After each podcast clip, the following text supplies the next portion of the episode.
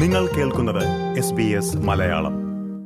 Australian പൗരത്വം ആഗ്രഹിക്കുന്നവർ കാത്തിരിക്കുന്ന ദിവസമാണ് ജനുവരി ഇരുപത്തിയാറ്. ഓസ്ട്രേലിയൻ ഡേ ആയ ജനുവരി ഇരുപത്തിയാറിനാണ് കൗൺസിലുകളിൽ നിന്ന് പൗരത്വദാന ചടങ്ങുകൾ സംഘടിപ്പിക്കുന്നത്.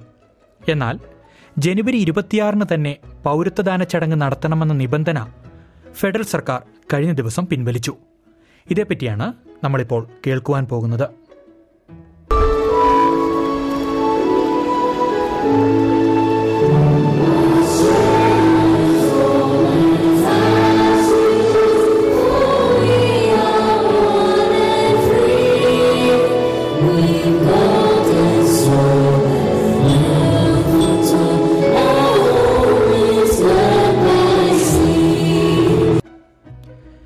ഓസ്ട്രേലിയ ഡേ ആചരിക്കുന്ന ജനുവരി ഇരുപത്തിയാറിന് തന്നെ എല്ലാ കൗൺസിലുകളും പൗരത്വദാന ചടങ്ങ് നടത്തണമെന്ന നിബന്ധന രണ്ടായിരത്തി പതിനേഴിലാണ് ഫെഡറൽ സർക്കാർ കൊണ്ടുവന്നത്.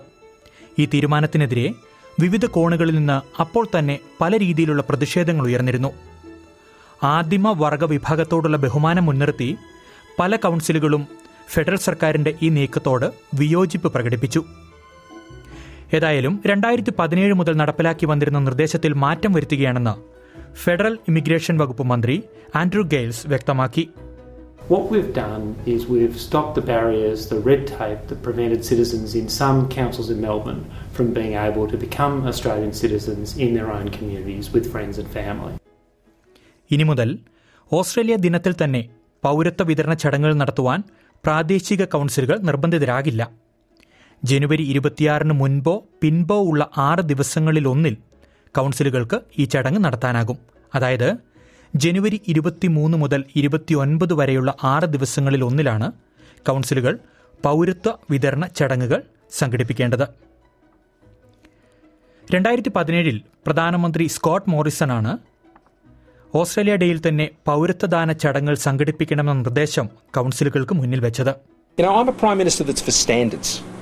And I'm putting standards on councils if they want to run citizenship ceremonies. The, the national government, the Australian government, is responsible for citizenship ceremonies.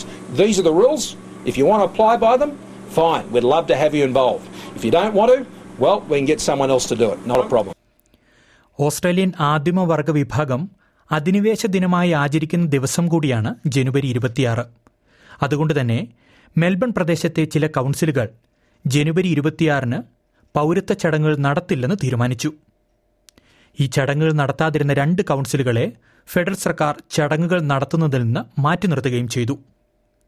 ഈ വർഷം അധികാരമേറ്റ ലേബർ സർക്കാരാണ് മുൻ സർക്കാരിന്റെ തീരുമാനം പിൻവലിക്കുകയാണെന്ന് പ്രഖ്യാപിച്ചത്. കൗൺസിലുകൾക്ക് ഏർപ്പെടുത്തിയിരുന്ന നിയന്ത്രണങ്ങൾ പിൻവലിക്കുകയാണെന്നും സർക്കാർ വ്യക്തമാക്കി. ഓസ്ട്രേലിയക്കാരെ ഭിന്നിപ്പിക്കുകയല്ല അവരെ ഒരുമിച്ച് കൊണ്ടുപോകാനാണ് തന്റെ സർക്കാർ ആഗ്രഹിക്കുന്നതെന്ന് കുടിയേറ്റകാര്യ വകുപ്പ് മന്ത്രി ഗെയിൽസ് കൂട്ടിച്ചേർത്തിട്ടുണ്ട്. This is about recognising that a pathway to citizenship is fundamental to who we are as a modern multicultural nation. It's about recognising that everyone completing that journey should be able to do that in their own community, accompanied by friends, family, and the local elected officials. Australia ദിന ചടങ്ങായ ജനുവരി ഇരുപത്തിയാറിന് പൗരത്വദാന ചടങ്ങുകൾ നടത്തില്ലെന്ന് ആദ്യം തീരുമാനിച്ചത് മെൽബണിലെ Yara city കൗൺസിലാണ് labour സർക്കാരിന്റെ പുതിയ തീരുമാനത്തിൽ സന്തോഷമുണ്ടെന്ന് കൗൺസിൽ മേയർ ക്ലോഡിയ എൻവൻ പ്രതികരിച്ചു The federal government here recognises that there are communities who are uncomfortable with um, previously holding it on January 26, and this is a step forward. We're working together to still acknowledge um, the rest of the community who are really excited to celebrate their citizenship ceremony within City of Yarra. ജനുവരി ഇരുപത്തിയാറിന് തന്നെ പൗരത്വ ചടങ്ങുകൾ നടത്തണമെന്ന് നിർബന്ധമൊന്നുമില്ലെങ്കിലും Australia ഡേയിൽ തന്നെ പൗരത്വ വിതരണ ചടങ്ങുകൾ സംഘടിപ്പിക്കുവാനാണ് ഫെഡറൽ സർക്കാർ മുൻഗണന നൽകുന്നത്. വരാൻ പോകുന്ന ഓസ്ട്രേലിയ ദിനത്തിൽ പൗരത്വദാന ചടങ്ങുകളിൽ താൻ പങ്കെടുക്കുമെന്ന് പ്രധാനമന്ത്രി ആന്റണി അൽബനീസി വ്യക്തമാക്കിയിട്ടുണ്ട്. But the rules, the way that they were uh, fashioned, meant that uh, citizens who are not part of the decisions of when ceremonies would be uh, were missing out on becoming Australian citizens. We want people to become Australian citizens, and that is why uh, we should uh, not place uh, red tape for ideological reasons uh, in, uh, in front of uh, that opportunity. അതേസമയം Labour സർക്കാരിന്റെ പുതിയ തീരുമാനം കൂടുതൽ പ്രശ്നങ്ങൾക്കിടയാക്കുമെന്ന് പ്രതിപക്ഷ കുടിയേറ്റ വക്താവ് Dan Chahal ചൂണ്ടിക്കാട്ടി Well, they've given in to these Green Left councils on the holding of citizenship ceremonies, and so now we know that what's going to happen next is that these councils won't just stop there. And if the Albanese Labor government have given in on this, uh, then it shows they're prepared to give in on other things. And my worry and my deep concern is this is the thin end of the wedge, and we're going to see the Albanese Labor government down the track break its promise to the Australian people and seek to start to move Australia Day. എന്നാൽ പ്രതിപക്ഷം ഉന്നയിച്ച ഈ വിമർശനങ്ങളെ പ്രധാനമന്ത്രി Anthony Albanese തള്ളിക്കളഞ്ഞു I support Australia Day. The government supports Australia Day. There are no changes here.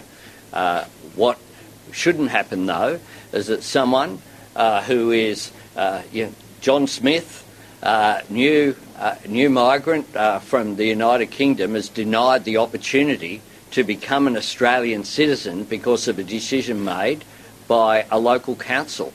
Uh, that, quite frankly, is unfair on individuals, and it was punishing individuals uh, and nothing, nothing less than that.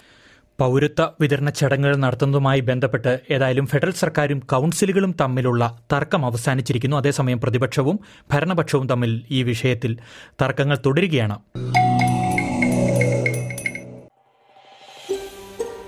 ഇതുപോലുള്ള കൂടുതൽ പരിപാടികൾ കേൾക്കണമെന്നുണ്ടോ? Apple പോഡ്കാസ്റ്റിലും Google പോഡ്കാസ്റ്റിലും സ്പോട്ടിഫൈയിലും കേൾക്കാം. അല്ലെങ്കിൽ നിങ്ങൾ podcast കേൾക്കുന്ന മറ്റെവിടെയും.